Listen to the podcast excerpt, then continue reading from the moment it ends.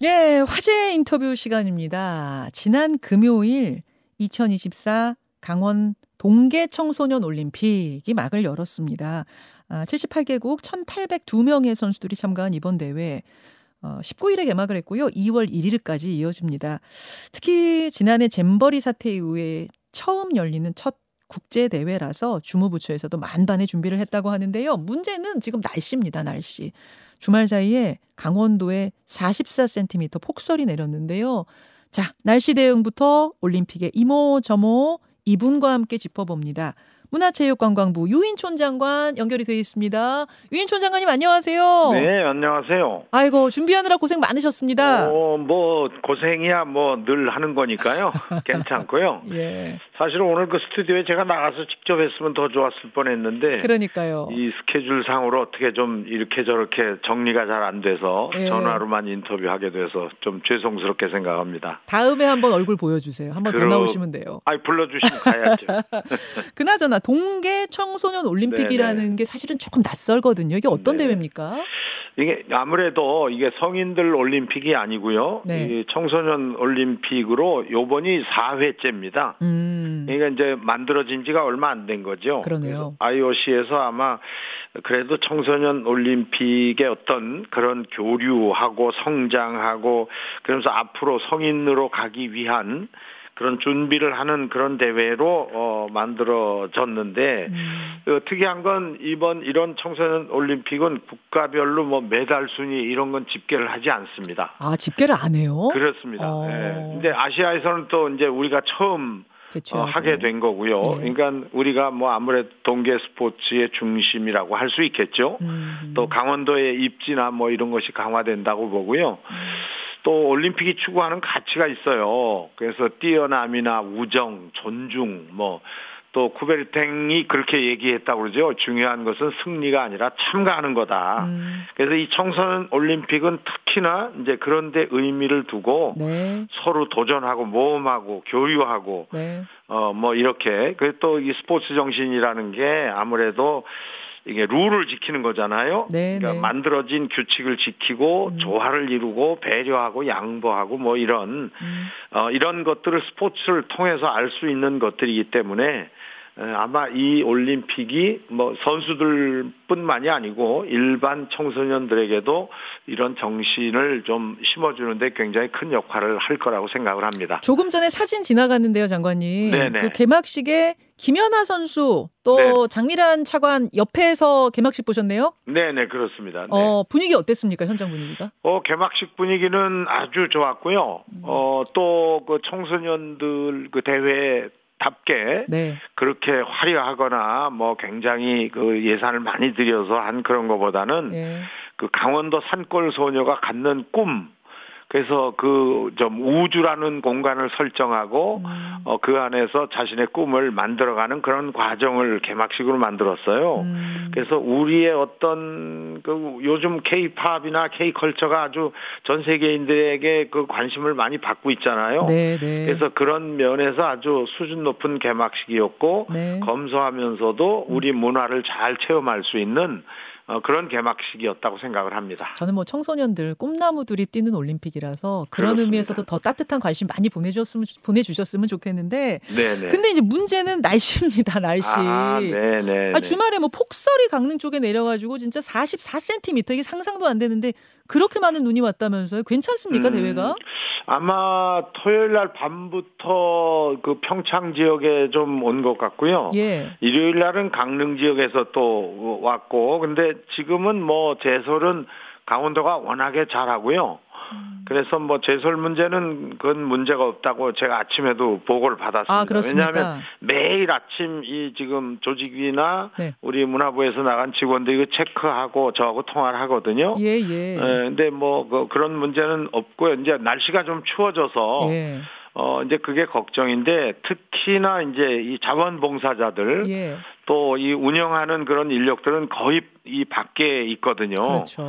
그러니까는 이제 이 추위에 그대로 노출돼 있어서 음. 저희들이 이제 난방 쉼터 같은 거 텐트 쳐서 중간 중간 마련하고 음. 어, 심지어는 그런 게 좀 어려운 지역은 난방 버스 뭐 이런 것도 운영을 하고요. 음. 방한복이나 뭐 이런 담요, 목도리, 양말 뭐 이런 거는 아주 튼튼하게 잘 지급은 됐는데 음. 그래도 오랫동안 밖에 있으면 이 추위를 이기기 쉽지 않거든요. 그러니까요. 그래서 그러니까요.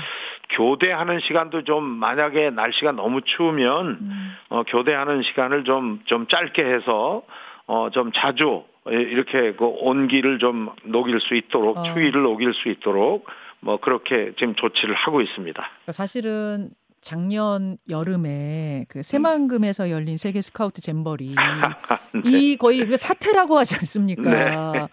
아, 그 당시 너무도 여러 가지 논란이 있었고 국민들이 안타까워하고 아쉬워하고 때로는 좀 네. 분노하고 뭐 이런 이런 상황들이 떠올라서 네, 네. 이번에는 뭐 주무부처에서 더더욱 신경 쓰셨을 것 같아요. 그런 제2의 잼버리 같은 일은 절대 없는 거죠. 아, 그렇습니다. 그건 뭐, 그때는 너무 이제 아마 야영을 하고, 예.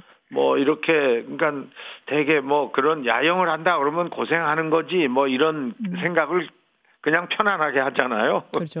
그러니까 아마 그런 것들에 대한 것들이 꼼꼼하지 못하지 않았나 이런 음. 생각을 했는데, 예, 예. 이번에는 이제 일종의 시합이고 음. 또 고정된 장소에서 하는 거기 때문에요.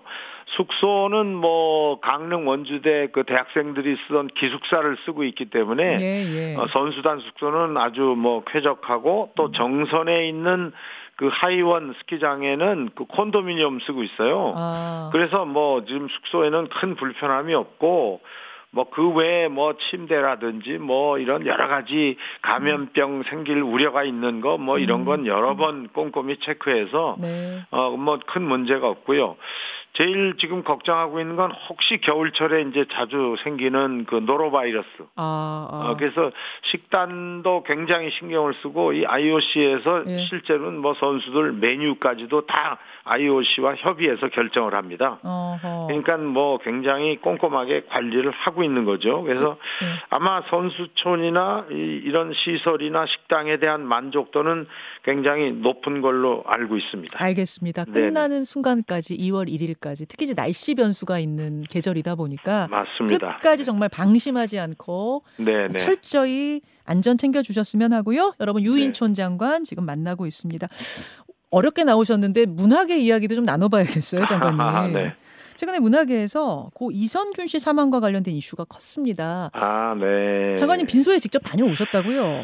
네, 그렇습니다. 음, 이선균 씨와 뭐 개인적인 인연은 없지만 나도 배우기 때문에 참 마음이 아프고 비극이다 이런 말씀을 하셨던 걸로 압니다. 네, 네. 아, 그, 그 후에 뭐 문화예술인연대 기자회견도 있었고 이 돌아가는 상황들 어떻게 보고 계십니까? 네. 아니, 이제 저 같은 경우는 우리 이선균 씨하고는 같이 작품에서 같이 할 수 있는 그런 시간이 맞질 않았죠. 그렇죠. 시기적으로. 네, 그래서 이제 물론 뭐 한참 후배기도 하고 또 지금 한참 전성기로 일하는 그런 연기 잘하는 배우인데 음.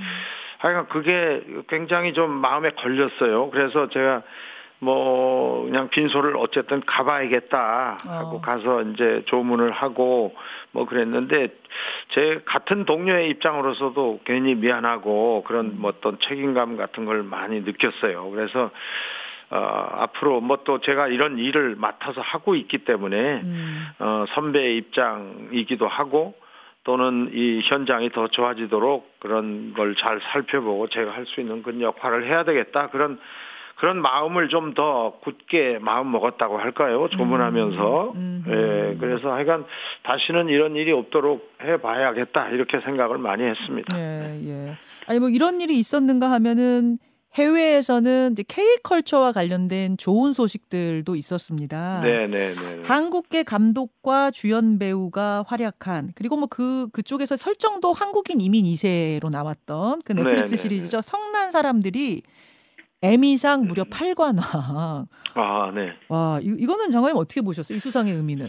뭐 예전 같으면 꿈도 못 꿀 일이죠. 그러니까요. 어, 특히 이 미국 쪽의 이 상들은 원래 영어가 아닌 언어 쪽은 아예 심사 대상에 올려지지도 않았던 걸로 제가 알고 있거든요. 음흠. 그러니까 이제 모든 것이 영어로 제작된 그런 컨텐츠에 한해서 그 뭐 이제 대상에 들어가도록 했던 그런 기억이 있는데 네.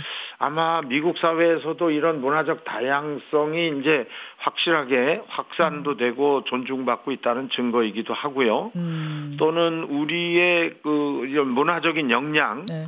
또는 우리의 그 이런 그 컨텐츠가 어, 결국은 경쟁력을 갖고 그들로부터 인정을 받고 있다는 거겠죠. 음. 그래서 이제는 뭐 옛날에는 우리가 주로 이제 선진국 그 이런 컨텐츠들을 따라가는 입장이었다면 네. 이제는 그런 트렌드를 오히려 이끌고 앞서가는 그런 입장이 됐다는 걸 다시 한번 확인시켜주는 그런 시상식이었다. 저는 그렇게 생각을 합니다. 아니 이렇게 저 전 세계를 주로 두루 다니 두루 다니시다 보면 네. K 컨텐츠 그러니까 뭐 K 드라마, K 영화, K 음. 팝 어떤 매력에 이렇게들 열광하는 거예요? 뭐 뭐가 매력이에요? 되게요. 예. 어, 뭐 이건 저의 개인적인 느낌이긴 합니다만은 예.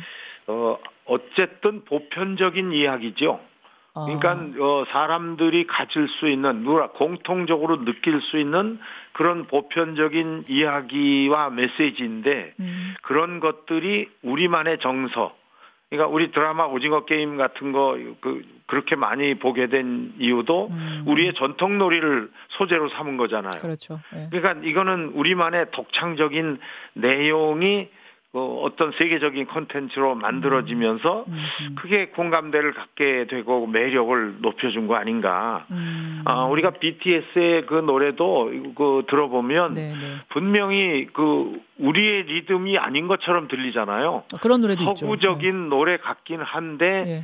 예. 그 속에 그들이 자신들과 비슷하다고 느끼지 않는 음. 우리만의 것이 그 안에 있다는 거예요. 음. 그러니까 내용도 다르고, 그러니까 우리가 가지고 있는 문화의 특징이 그 안에 녹아 있다는 거죠. 그러니까 굉장히 유니크한데 그 유니크함 속에 보편성이 있다. 세계 그렇죠. 보편성. 그렇죠. 그리고 우리만의 독창적인 게 있다. 아. 그리고 또 이런 것들을 아주 이렇게 수준 높게 구현하는 우리의 어떤 기술력, 그 다음에 뛰어난 IT 기술, 음. 뭐 이런 이런 것들을 그 기반으로 해서 이런 게 다 결합된 아주 고품질의 컨텐츠를 만들고 있는 게 아닌가. 예, 예. 그런 것들이 지금 계속 관심을 끌고 있는 것이 아닌가 생각이 됩니다. 예, 뭐 이번에 에미상을 탄 이성진 감독이나 스티븐 연은 한국 사람은 아니에요. 국적이 한국 사람은 네, 아닙니다만 네, 네, 그렇습니다. 이들이 한국인의 아이덴티티를 잃지 않으려고 이성진 네. 감독은 그냥 이름도 이성진으로 쓰고 있고 네, 네. 거기서도 한국인 이민자로 물론 전체 대사는 영어입니다만 한국말이 곳곳에 나와요. 네, 네. 이민 사회를 굉장히 리얼하게 그리고 있고 네. 요런 게 어떻게 통했느냐 미국 사회에서 국제 사회에서 이런 부분들을 우리가 연구해보고 네. 더 발전시켜야 되지 않을까 이런 생각이 저도 들고요. 그렇습니다. 네. 그나저나 이번에 두 번째 이제 문체부 장관직을 맡으시면서 이것만큼은 꼭 완수해야겠다 하는 어떤 스스로의 과제 다짐 같은 게 있을까요? 어, 뭐, 누구는 뭐 재취업을 했다 그러고, 뭐, 이, 뭐, 뭐, 경력직이라고 얘기도 하고, 뭐, 이렇게 우스갯소리로 저한테 해주시는 분도 경력직 있는데. 맞으시네요, 진짜 그러고 보니까. 아, 그렇습니까? 예. 그런데, 어, 예전에 제가 이제 15년 전에 이 저작권 문제에 굉장히 집착을 했었어요. 예. 그래서 그 당시에 저작권 법도 개정을 다 하고 어 모든 그 우리가 이 저작권 그 우선 감시 대상국으로 빨간 딱지가 붙어 있었는데 음. 1년 동안 노력해서 어 그 감시 대상국에서 저희가 빠졌습니다. 그래서 음흠. 저작권의 선진국이 됐고 청정한 그런 나라가 됐거든요. 예. 아마 그 결과가 지금 우리 의뭐그 실현자들 창작자들이 어 이제 굉장히 세계적으로도 더 보호를 받을 수 있게 된 결과라고 보는데 음. 지금은 이제 환경이 굉장히 바뀌었잖아요. 음흠. 지금은 AI 문제, GT 챗봇 문제 뭐 그러면서 이 저작권 문제가 한 단계 더 이제 어려워졌어요. 네네. 그래서 그런 문제를 선제적으로 대응해서 지금 준비를 다 하고 있, 고요. 그 다음에 이제 이, 그 전에 우리 문화예술, 순수예술 쪽. 예. 사실은 지금의 컨텐츠 산업의 가장 기반이 되는 게 순수예술입니다. 물론 유인촌 장관도 연극 순수예술 네, 하셨던 그렇습니다. 분이고요. 예. 그러니까 이제 우리 문학, 연극, 음.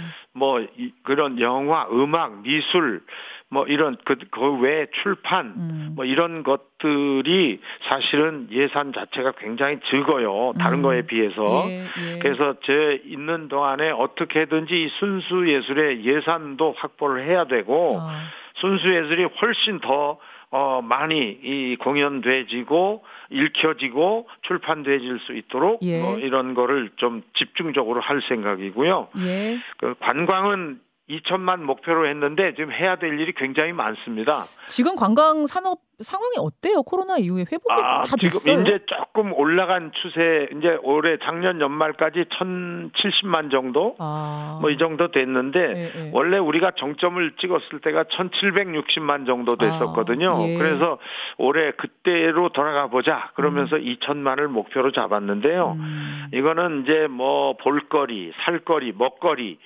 뭐 그 다음에 들어올 때 비자 문제, 뭐 음. 하여간 교통 문제, 지역으로 이게 다 좀 찾아갈 수 있는 지역 관광을 어, 지역 문화를 특성화하는 문제, 뭐 굉장히 해결할 게 많아서요. 음. 이 부분 이제 뭐 좀 열심히 해야 될 것 같고요. 알겠습니다. 아니 저 잠깐 지금 제가 뭘 완수하고 싶으세요 했더니 지금 끝도 없이 나옵니다. 아니 과제가. 왜냐하면 이게 분야별로 지금 해야 될 중요한 거거든요. 아니, 하실 일이 그만큼 진짜 많아요. 네, 네. 많으셔서 더 체육도 있습니다. 체육도. 체육도 엘리트 체육이 지금 뭐 몇 년째 예. 북경 올림픽 이후로 알겠습니다. 선수 수급도 안 되고 메달도 지금 많이 떨어져 있고 아니, 어려운 입장이고요. 예, 시간이 오늘은 여기까지 네. 허락이 돼서 다음에 스튜디오로 한 번 더 모시겠습니다. 알겠습니다. 동계올림픽 네. 잘 치러주시고요. 오늘 고맙습니다. 네, 뵙고 싶습니다. 예, 고맙습니다. 문화체육관광부 유인촌 장관이었습니다. 김현정의 뉴스쇼는 시청자 여러분의 참여를 기다립니다. 구독과 좋아요, 댓글 잊지 않으셨죠? 알림 설정을 해두시면 평일 아침 7시 20분 실시간 라이브도 참여하실 수 있습니다.